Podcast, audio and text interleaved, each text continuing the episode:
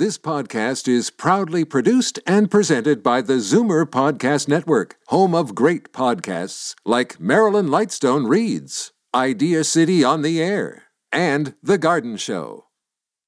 You're listening to an exclusive podcast of Fight Back on Zoomer Radio, heard weekdays from noon to one. You're listening to an exclusive podcast of Fight Back on Zoomer Radio, heard weekdays from noon to one. Fight Back with Libby Znaimer on Zoomer Radio. Welcome back. A new report from the Fraser Institute reveals that Toronto has the highest hydro rates across Canada and that electricity prices in Ontario have increased twice as fast as the national average over the past decade. It says the average Toronto residential bill is 60 bucks a month, uh, more than the national average.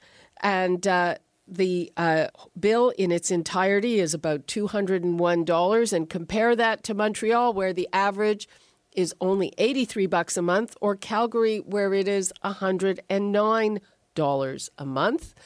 The study uh, blames the Ontario government's phasing out of coal and poorly structured long term renewable energy generation contracts. And of course, early, earlier this year, the, the Liberals announced their plan to reduce rates. It went into effect at the beginning of the month. I'm wondering if anybody has seen that decrease yet.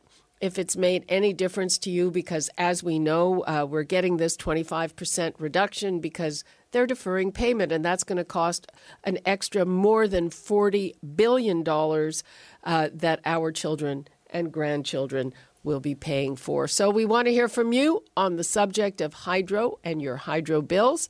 416 360 0740, toll free 1 866 744 740 And right now, let's go to environmental consultant on energy policy and regulation, Tom Adams. Hi, Tom. Hi, Libby. How you doing? Fine. How are you? Just great. Go, what do you make of this? Well, um, uh, this is a, another study that has uh, confirmed that we've got the fastest rising uh, power rates. The uh, uh, this study is based on uh, StatsCan data and, and really seems to hold up. It's um, uh, uh, a follow on to an, another study just 18 months ago uh, from another research institute, uh, Consumer Policy Institute, that had uh, largely the same findings. Uh, Ontario's power rates are just out of control. Yep. And again, do you agree with their conclusion that the problem is the Liberal government and the way they handled things? Well, you know, um, Ontario's electricity problems are, are really self-inflicted wounds. Uh, uh, we could we could have been having much much cheaper power, um, um, but we've made policy decisions along the way uh, that that have proven to be far more costly than promised, uh, and in some cases just uh, like egregious costs, uh, completely, completely silly. I mean, one example that that really, you know, I, I think illustrates how how deep a hole Ontario's dug for itself. Um, uh, it, it, when when power rates started rising over a decade ago, consumers across Ontario started to really get serious about conservation. And the numbers prove it. Uh, electricity demand in Ontario peaked in 2005. Um, uh, but the it, so so consumers have been conserving. We really get the message. Meanwhile, um, uh, Ontario's developed such a huge surplus of electricity that we end up giving away vast amounts of power mostly to utilities in Michigan and New York because that's where we have the best transmission connections. So utilities there are benefiting, and utilities and their customers from from uh, a discounted uh, disposal of excess electricity out of Ontario. Meanwhile, the Ontario government is running programs that cost us hundreds of millions of dollars a year, trying to encourage people to conserve well, hang on a second. We're conserving already. We've got surplus power. We don't need hundreds of millions of dollars of additional cost uh, uh, for bureaucracies and all kinds of communication budgets and whatnot, uh, uh, you know, uh, programs and coupons and nonsense to tell people what they're already doing. What about these contracts, these green energy contracts that uh, that most experts I talk to seem to think are the culprit? well, there again, you know, um, here's a situation where Ontario's got surplus power uh, uh, we give away power to the neighbors.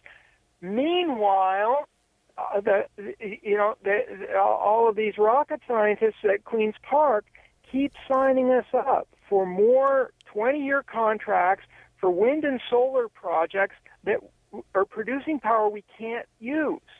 Um, so they they're in the midst of uh, of completing um, a, a, a very large uh, um, uh, renewable energy procurement program. It's called LRP1, um, uh, the um, um, uh, large renewable procurement program. is bringing in wind and solar at, at ridiculously high prices, unaffordable power that we don't need. The government is pressing ahead to complete those those projects. These are contracts we could be getting out of right now at a very modest cost of course, as soon as those are you sure about built, that? We we have very little time left, Tom. But are you sure that seems to be the sticking point? Not always cheap to get out of contracts, and and the opposition says they just don't know what's in those contracts.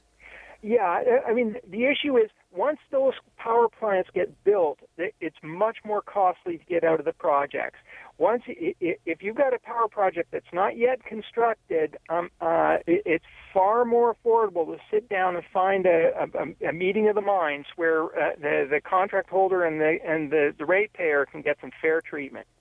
Okay, uh, Tom, uh, we have to wrap things up there because we have to switch gears, but I'm sure we'll be talking about that soon. I also uh, want to hear from listeners if you couldn't get on. Tomorrow's a free for all Friday.